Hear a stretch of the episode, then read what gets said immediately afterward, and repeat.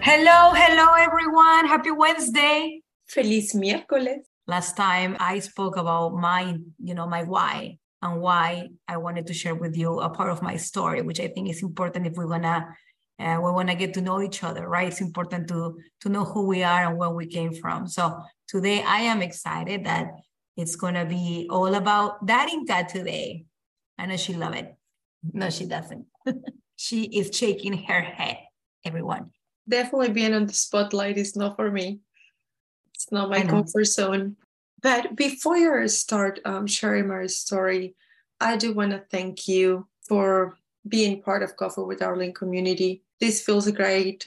I know that we're here and we shared on the first chapter for a purpose and to help, to give a little light out there and I don't know, be that friend and um, that ear or that comfort if you need it, and to grow together. And I guess that's what we are here.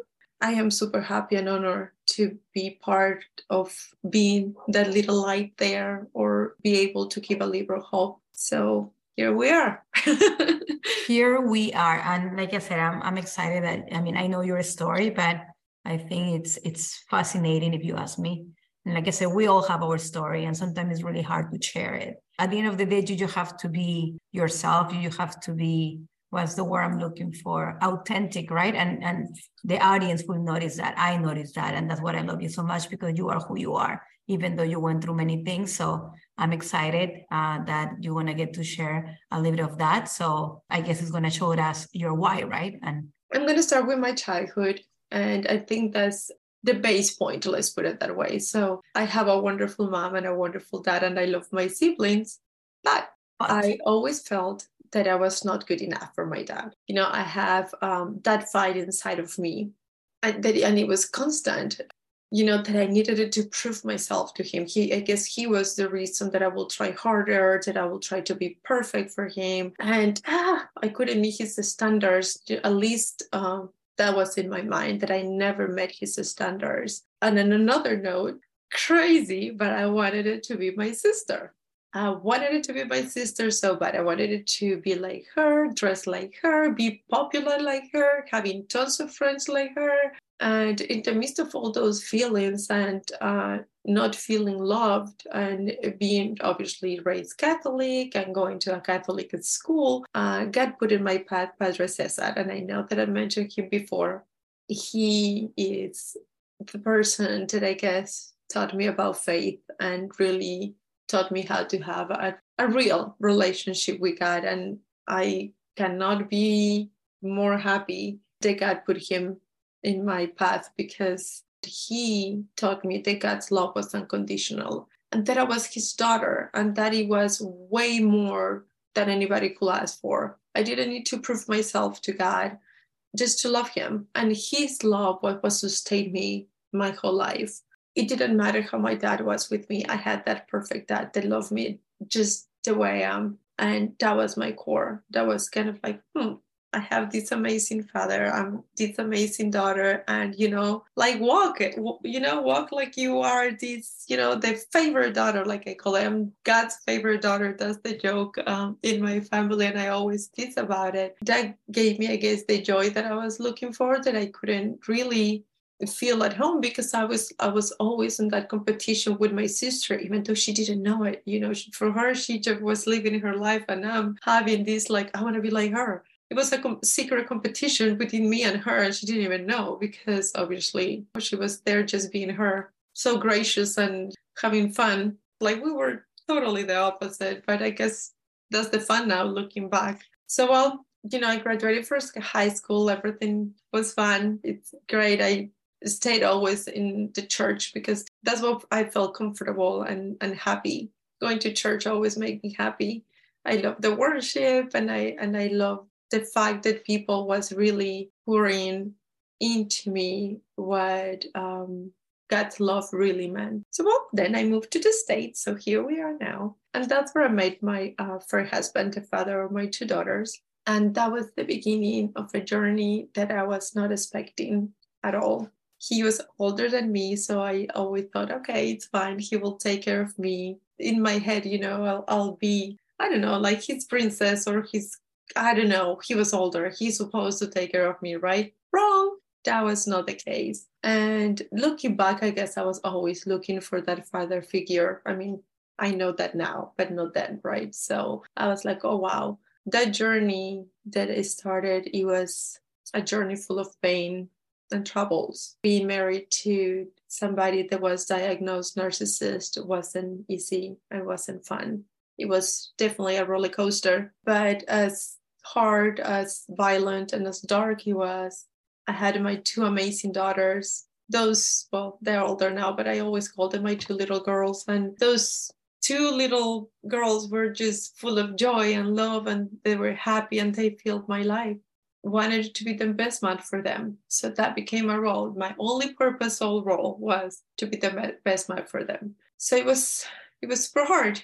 If you know the narcissistic personality, obviously that was not gonna work because everything was wrong. Gosh, that was another crazy part because I think it works with your self esteem that you started going down. You started doubting everything that you're doing, right? It took me a good, it was 20 years to get out of that uh, marriage. It was super hard because I I always thought that I was gonna be married forever, that my family was I guess forever. That's what I wanted. That's what what that was the plan, right? You know that your family it's forever. And so when I felt when I left, I'm sorry, I felt a, such a feeling of despair and um, hopelessness. That hopelessness was huge because it was like a whole a hole, like a super hole inside of me. So I felt horrible and I felt like I failed. I felt as a wife, I felt as a mom, I I just not. I just it was that like uh, me failing, you know, me, the one that's supposed to be perfect, right? So it was a lot of hurt, not only for me but for my daughters, and that feeling that I failed them, it was stronger and stronger every day. That it was really consuming me, and especially because they were angry too. So now it was me in this despair, hopelessness, and they being angry as well. So that was super hard. I always describe how I felt in in two stages, and I'm gonna share them with you because the very first time that I shared it in a therapy session, it helped somebody because they could relate, even though what we were going through, there were totally two different scenarios. But she was like, I'm gonna use that to describe it. I felt like I was in this super dark hole, like super dark hole, like deep, deep, deep hole, super, super dark. And it was really difficult to see any escape or any light and what do you do there? You know if you're in this like hole super deep i mean and it's not okay what do you do? And that's when you realize that the only thing that you have the only person that can really help you it's you. Nobody's going to go there. Nobody's going to be yelling from the top of the hall hey anybody down there? No it's you. And i remember having this um, idea of holding myself, like really hugging myself and said, okay, we can do this. And I think that's that's when I made the decision that I will get out. That I didn't, you know, I didn't know how, but I made the decision. I'm gonna get out. I'm gonna get out here. I'm gonna get out. I have no idea how, but I was gonna get out of there. So I remember having that feeling of hugging myself and I said, let's do this. And I could feel myself like climbing up. And you girls probably know, you know, you when you're climbing out of a you know, if you have to use your hands, okay, bye bye nails. And I could feel the pain in my hands and I could see the pains in my legs trying to climb up something that was impossible, like impossible. It was super hard. It was super, super hard. And I felt like I tore myself apart in the process. Like I'm coming up, but there are pieces of me that will stay behind, but I didn't know how so finally finally finally i made it to the top. And you know you feel proud when you're at the top right? So now i'm happy. I'm here at the top. Like i get out of the hole. And that's when i go to to the other way to describe myself out of the hole. And is the bird cage the bird cage for me is i will put it like let's say like let's imagine you know when you were younger when you're a kid you're this little bird like full of feather, colorful feathers and beautiful feathers, right? And then, I don't know, somebody comes and pull one feather out of you. And it hurts, right? Maybe we'll bleed a little bit and okay, but then another, and then another, and then another. And you notice that the pain comes numb. You know, it's like maybe you're bleeding, but the pain is constant, so you don't feel it anymore. And now you're just there with no feathers and just there. You weren't trapped in this cage for so long that when somebody opened the gate of the cage and you come out, that word, it's too big. It's huge. It felt like enormous. And I'm like, what now? What do I do out here now? It was a moment of a lot of doubt because it's like, now what? You know, not what, now what?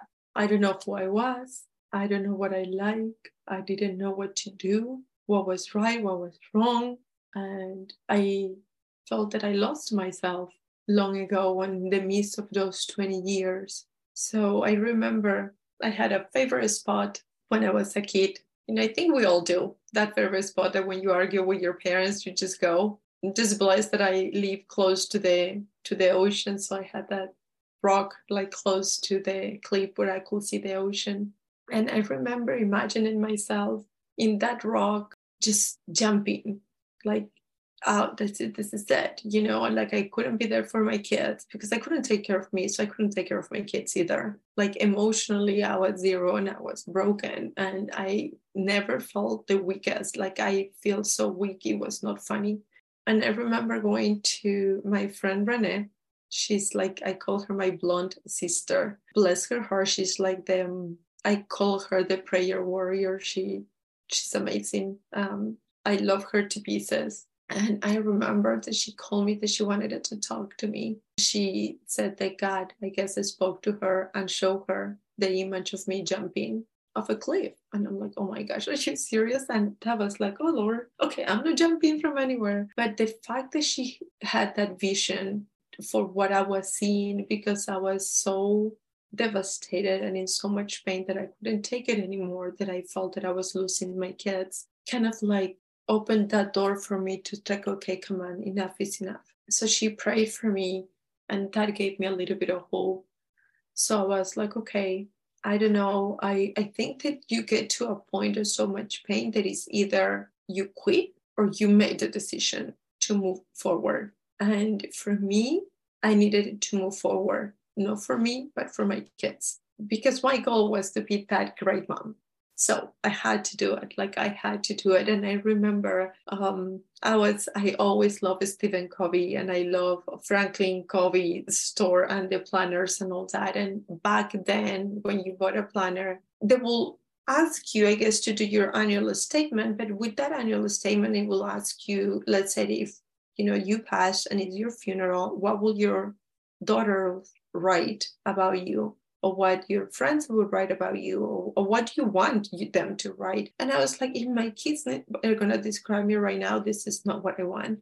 So that was the beginning of finding myself the who i was. And i remember giovanna had to remember this. I was asking everybody like what do you see in me like what? And plus it was even great because you think that your friends will be there for you.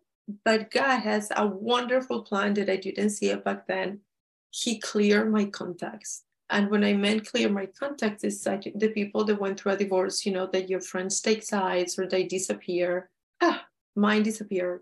All of them, like all of them. Nobody wanted to be near me, but I had my five, my super five friends that stayed with me. One was Renee, the other one was Patricia, that took me in her home. Well, Renee did too. I lived with Renee for a while in the midst of all the divorce. I lived with Patricia as well, that she opened her door for me and she was there for me, super sweet. She's super strong, so she was always giving me her strength to continue. I had Gio. The Gio was that um, light. I always call her the light, but it was so much energy in her house. And I mean, you, your kids are amazing. I remember receiving so much love for your kids as well. And then I had Carlos, el gordito lindo, like I call him. Uh, my friend Carlos, he was always that guy that I could call because I, when I didn't know what to do, you know, it was everything looked so hard even silly things like you know if something happened to my basement or that i mean anything would look super hard. So he was there always. He was so funny. And then i had chris. They was uh, my boss. That i have no idea why he didn't fire me but because it was a lot it was a lot through that divorce somehow he believed in me that he could still do my job and that it was okay not everybody have gone through divorce right? But when you're on the other um, side of the spectrum it's like you know you might have their ex-spouse calling you and telling you his version of the things how they happen and why you shouldn't be talking to her. And then you have the other person telling you and why you shouldn't be talking to him. And it's just then is when you kind of have to i remember me talking out with my with my ex-husband and saying listen I just go based on vibration, you know, the light that I, I saw from you and I saw you as well. I saw you at that time, you were my little bird, you know, like I have to take care of her because it's crazy. I just wanted to share this with you. Like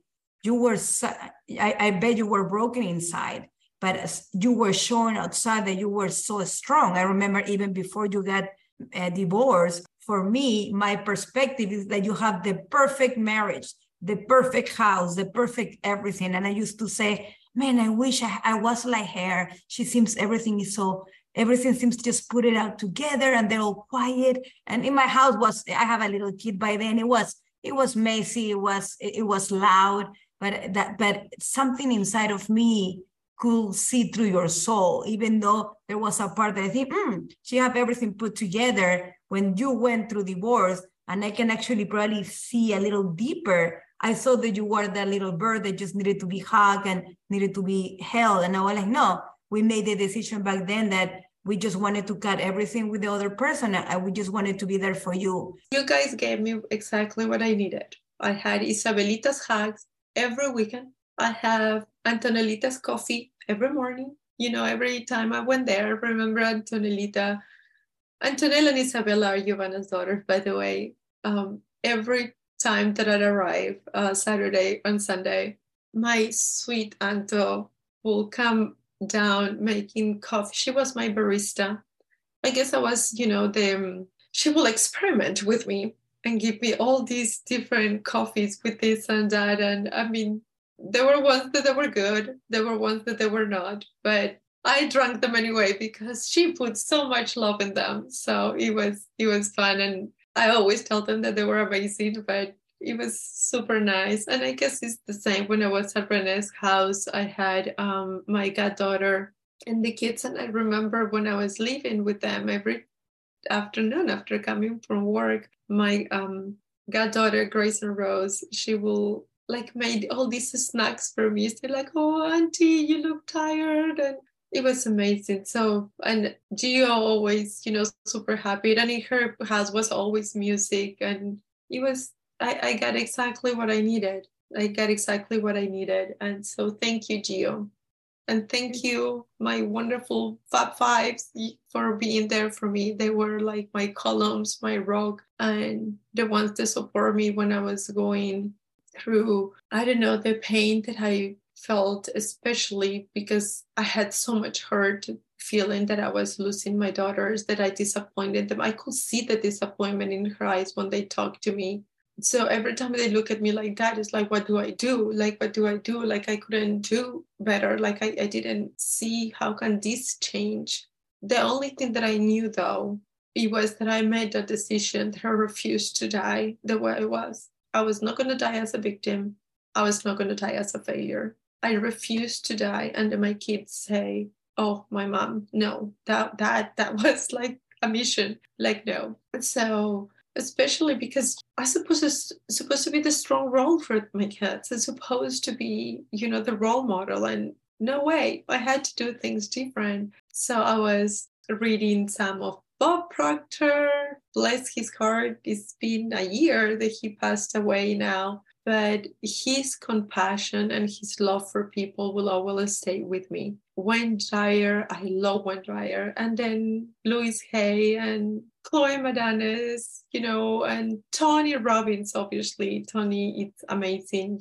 Once you go to one unleash your power within, you're addicted. You had to go to all of them. Yep. Because it's it's addiction. And I think it's you get addicted also to learning. Like I remember when I every time I did Bob, if he was doing another free stuff, like I have to roll to the other one too, and I have to roll to the other one too. So I was blessed enough to have all these mentors per se, you know, even though they were not my mentors directly, because obviously it was all that free stuff out there. But that was the beginning of finding myself. And I think at the end of the day, like Bob always say, your DNA is perfect and you are who you are. Your soul is your soul. It doesn't matter what happened around you. You are you. That's the end of it. Just, just we need to dig and, and look. But obviously, the problem, I guess, is that when you feel trapped with pain and resentment, I guess, I don't know, I feel like my daughters didn't love me and, you know, they don't respect me anymore. How could that happen? You know, they were my life, my everything. I was like, what do I do? My only purpose, you know, was just to gain them back but to get my daughters back, like to to really be a mother. Because I think that in all these purpose and all when when you go through everything and you lose yourself because you feel trapped, you're not yourself anymore. So even back then, when I look now, I was I was half the mother that I could be because I wasn't allowed to be the mother that I want to be. That allowing myself now to be who I want to be or to be you know the best version of me that is a work in progress because every year every day i guess we could improve a little but i learn a lot. So i'm here now like doing my best trying to be better. Remember talking to Gio a little here and there, you know, the things that Gio, I guess that's when you started going to church and I'm like I'm I'm I'm going baby steps, you know, in my recovery of finding myself. But I guess God had a different plan. I think he he needed it to speed it up. So he gave me a gift, and I had an accident. I I swallowed a piece of glass that perforated my esophagus. And well, it punctured my lung, it compromised my heart. It's, it's it's a long story, but I don't want to make it super long, even though you want to love the story.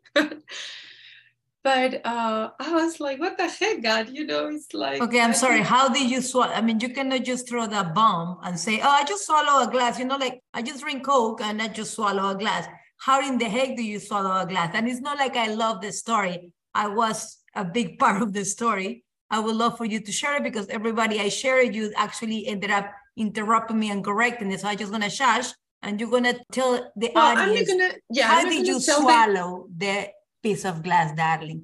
Okay, well, I'm not going to tell the whole story because it's a little long, but obviously it wasn't a papaya juice that Giovanna gave me. She tried to kill me. Literally, and I actually failed pretty badly. Uh, she failed. Um, it's super weird. It was super, super weird. It, at the end of the day, I remember it was Sunday. I was late to get to church on time, and Giovanna made papaya juice. So I said, okay, um, I, I drank Antonella's coffee because obviously that was the priority. What Antonellitas gave me. So I drank the coffee and it was kind of hot. So we, we needed it to leave. So I said, okay, I'll drink the papaya juice when I come back. And obviously, when we come back from church, the juice was split. So for anybody out there that ever had a fresh papaya juice, it will split, it will get foamy. So it seems like Giovanna, this this is what we think, right, Gio? That Giovanna put the, the pitcher, the glass pitcher in the dishwasher, that it was super hot. Then the juice cold went in there. And then I guess when she served, you know, maybe that pouring part of the pitcher touched the glass and it came off. That's what we think it happened. So since it was foamy and I drank it, you know, with my head up, the glass went straight to my esophagus. Like I never felt a glass in my mouth or anything like that. So it just went straight to my esophagus. And since I didn't know what it was, I thought that, you know, something is scrapey because that's that's what I felt. I felt like when you eat fish and it has a fish bone and you, you get a scratch. That that was that's all what I felt. And I remember so we thought it was maybe the seed of the papaya, right? So they say, the oh, skin, I think was a maybe skin, it was maybe yeah. you know, maybe a bag, just have some bread and drink some wine. And we were trying to give you stuff so you can just keep swallowing that,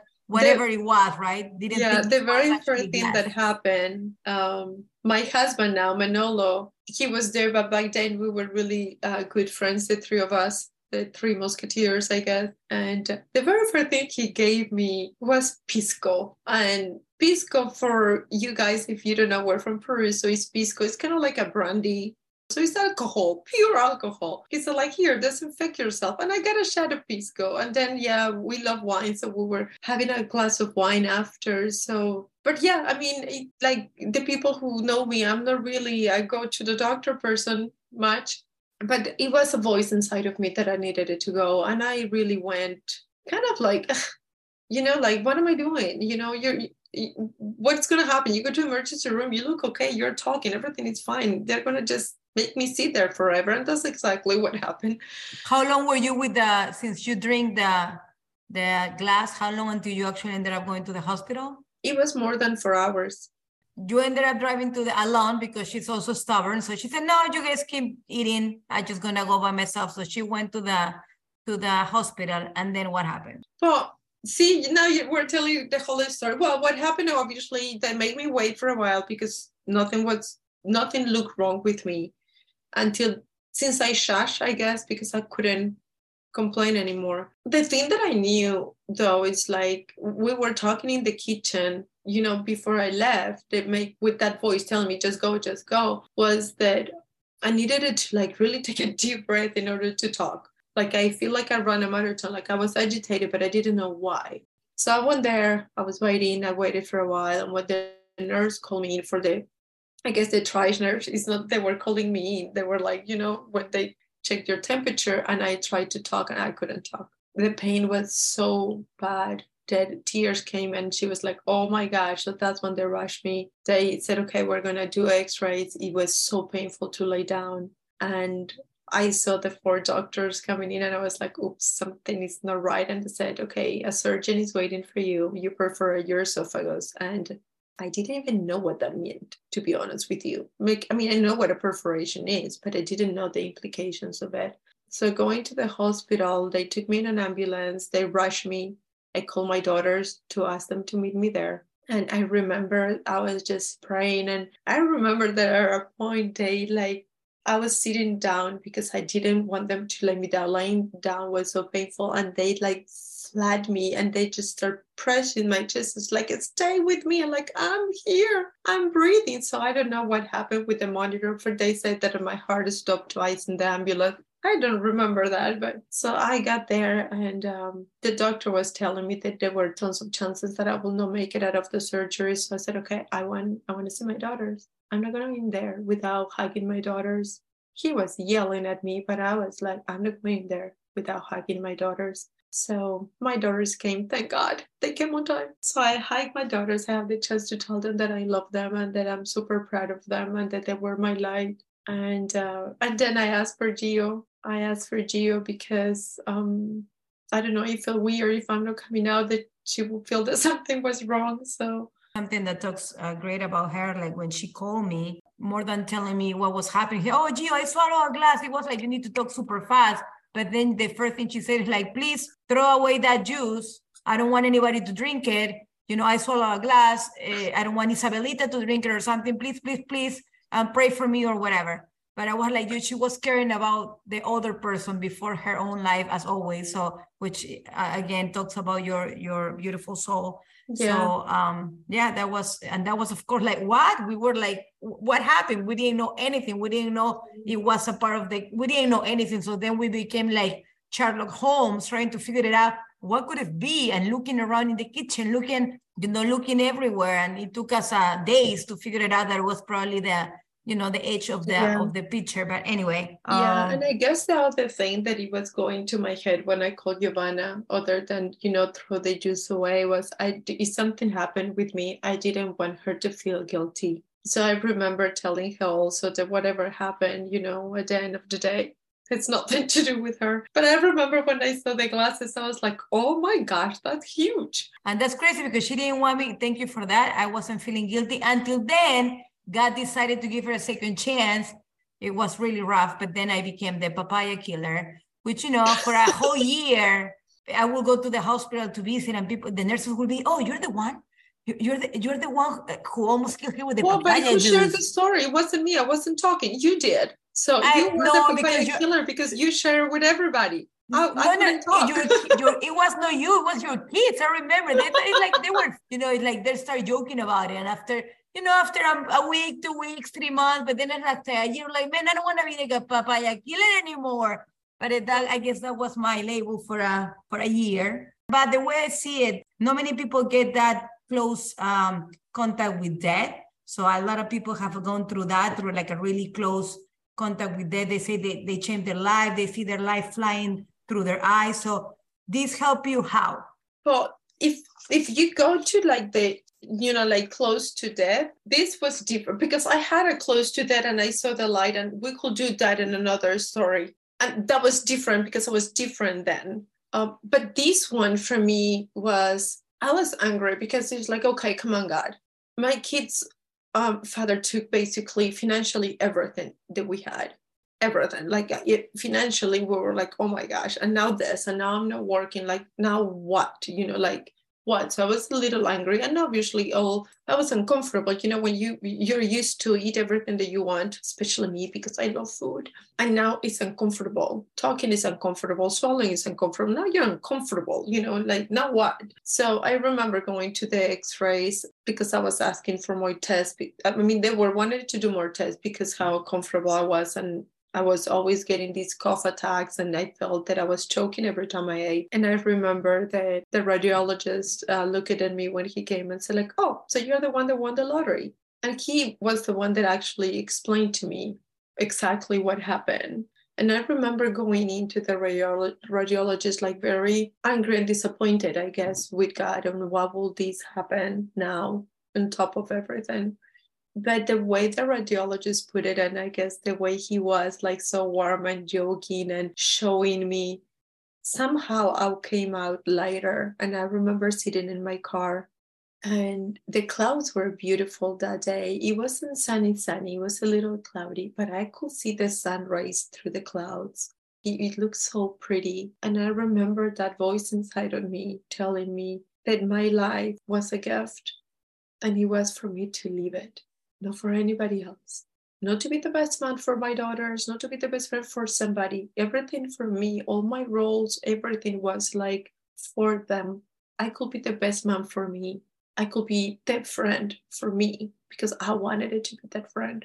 I didn't have to please anybody in order for me to feel accepted or loved or to feel that I belong somewhere. I think with that was like, okay, we need to take serious the growing. Now is a speedy mode. Before was this slow motion. like let's take our time with this find yourself kind of thing. Now is to speed it up.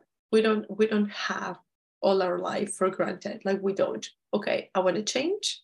You made the decision. Let's do it. Let's do it now. What is it? Let's speed up. I'm super, super, super happy and blessed that Geo took that path with me and that journey with me because I guess since since that everything has started changing little by little, making efforts, and we started doing more of the free stuff. I guess now we started doing more things.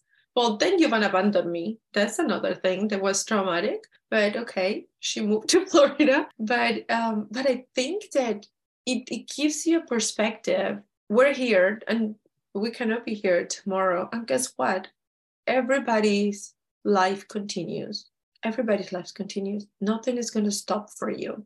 Nothing. So it's either you really take charge of your life and start living your life and enjoy your life and be the best you can be, or you could stay feeling, I don't know, within this parent that hole. It's your decision. It, it just takes a decision and the willpower and I guess the push to do it. It's not easy. It's not, I'm not saying it's easy. It's super hard. Trust me, I know but it's just a decision and being you know with the people that really believe in you that you can do it and push you. The thing that for me gives me the biggest why to be in this position being uncomfortable sharing my story it's been a few podcasts already. And at the beginning i was sharing this is uncomfortable talking to a lot of people. I don't do that. But it, it's, it's a great feeling knowing that you're helping someone and that yes you could avoid also sad stories what i mean is for anybody out there that is going through a situation or that they have a partner especially if you're super young and You really believe that things are going to change. Or this wonderful guy that you think is so wonderful, but hit you once or disrespect you some way is going to change. Uh, no. Let me break it to you people do not change. It takes so much to change. It takes a willingness to change. People doesn't change because you want them to change. They change because they want to change. So if you are in a situation that you don't see hope getting out of there, please reach out. It's a lot of help out there. It's a lot of help out there. Sometimes we don't see it now with the internet even more. So please, please, please reach out. And if you don't know how, if you cannot get in the internet and there's people, you know, afraid that, you know, they will check on the search history, please reach out to us. I mean, we could guide you or we could direct you to the right place. You don't need to be in a relationship that you don't feel loved, that you don't feel respected, or that you don't, that doesn't make you feel alive. You know, being in love is beautiful. When you're in love, you feel alive you you you feel love you you feel that you could conquer the world that you could achieve anything because you have that person with you that perfect person for you. And if you're in a situation that that person is not the perfect person for you call us we'll help you. Exactly how you said even though we have technology on on our hands sometimes you get used to it right? Because everything in this life is a habit and you get used to a toxic relationship, you get used to a abuse. And listen, everybody out there, women or men, is we're not just talking about physical abuse. You know, of course, that's horrible, but also the mental, the psychological abuse. That is as that is as bad when they make you feel like you're such a little piece and there's no value yeah. for you. So remember what me... Darinka said is really important. Like mm-hmm. if you want things to change, is I mean, as long as you pr- you can pray all you want, but if you want things to change, you have to change because the the other person, if they want to change eventually, amazing, you know, great. But at this point, when you're in that in a space that you feel like you're not safe and you're just not happy and you feel like you're walking on eggshells, then you have to make the decision and you have to change for things to get better there is one thing I think everybody think that being in an abusive relationship is because obviously it's somebody's hitting you and but the verbal abuse takes a, a bigger toll as well because your self-esteem is going to go down so down that you feel that you're not worthy of anything and you are you are worthy. You're here. Your life is a gift. Don't waste it. Be the best you can be. And if you don't have the right person next to you it's going to be super super hard. The only thing that I can tell you is that we sometimes feel alone and sometimes we do not want to share it because we're embarrassed. You know how could that happen to me? Nobody needs to know. I was great at hiding it. I was a master of hiding it. But don't do like me that wasted 20 years, almost 20 years, trying to fix something that wasn't fixable don't think that because you stay, your kids are going to be better, because that's a lie. I put my kids through a lot of pain, thinking that I was protecting them or thinking that, yeah, that they need the family. No. Now that we look back, I mean, uh, we're super blessed. Like I told them, you know, now we have more tool in our tool belt. You know, we could help more people. Everything that we went through, for me, God has the per- perfect plan and everything has a purpose. And this is our purpose to help more people to give back everything that we that we learn. And it's funny i was talking to my uh, youngest daughter Laisla last night and we were talking about this because obviously she knew i was going to share my story. And i was telling her i was in this therapy group and they were it was 10 of us. Uh, all of them through i guess go, going through some domestic violence. Two of us came out and the other person that came out with me went back. And when i you know went and we were talking and what i learned was most of the people that go to therapy they go to therapy to cope with it not to get out. And i remember they asking me to come and talk to them. And back then i was so angry so angry that i yelled at them and said like and what am i going to say that your kids are going to hate you because that's how I felt that when I felt hopeless. now I was like, oh my gosh, Darinka, how wrong were you? Because yes, it's going to be hard when you are out of that comfy zone, when you are out of your everyday. Yes, it's different. Yes, it's hard. But guess what? If it's not hard, then the outcome is not as big. So I cannot be more happy the way uh, my relationship with, my daughters now. Working on healing, working on forgiveness, working on growing together, doing Bible studies together, like learning together and encouraging each other to be better. I mean, what else can I ask for? Found, well, I didn't find him. Giovanni introduced him to me. this wonderful husband, my husband Manolo, he's amazing. I can show my kids now, you know, that family is not what we thought we had. Family is what we made. We made our family. I'm super happy because now both of them are married to wonderful husbands as well. And there is hope. You could change this. You could cut that pattern if you've been in your family for decades. You deserve a chance. Give yourself a chance. Yeah, and it's important to mention this, listening to what you're saying. And sometimes it's hard to see it once again after you go through divorce and then you grow and and and you learn you you realize that yeah society gives you this perfect idea of you know the per- what is a perfect life right you're supposed to get married you're supposed to eh, have kids and you're supposed to be together with with your spouse forever so if you're on that position like i say you oh, okay i'm married but he hit me once and you know sometimes he just hit me when he's drunk or you know he just he's gonna change. He said he's not gonna do it again. And, and you think no i'm gonna stay because of my kids. It's really important to know that your kids just need they don't need mommy and daddy to be together. I mean that's great if that's for you but they just need you to love them wherever you are like if you're very separate and you just need to love your kids. So if you just stay for your kids and telling you from experience and Darinka too it's like you're not doing any better for them. You need to be you need to be safe. You need to be happy and you're going to vibrate that and your kids are going to absorb that. So they know everything that is happening out there no matter how small they are because they can feel it. Yeah and the the last thing i think i'm going to add before we finished is every time you take that verbal abuse or that disrespect or that punch or that kick or whatever it is you're taking some self esteem away from you. You're minimizing yourself if you tolerate it. Your standards of what you accept or what you do accept, you know, it's going to take a toll on you. You don't see it now. You, it is super hard to see.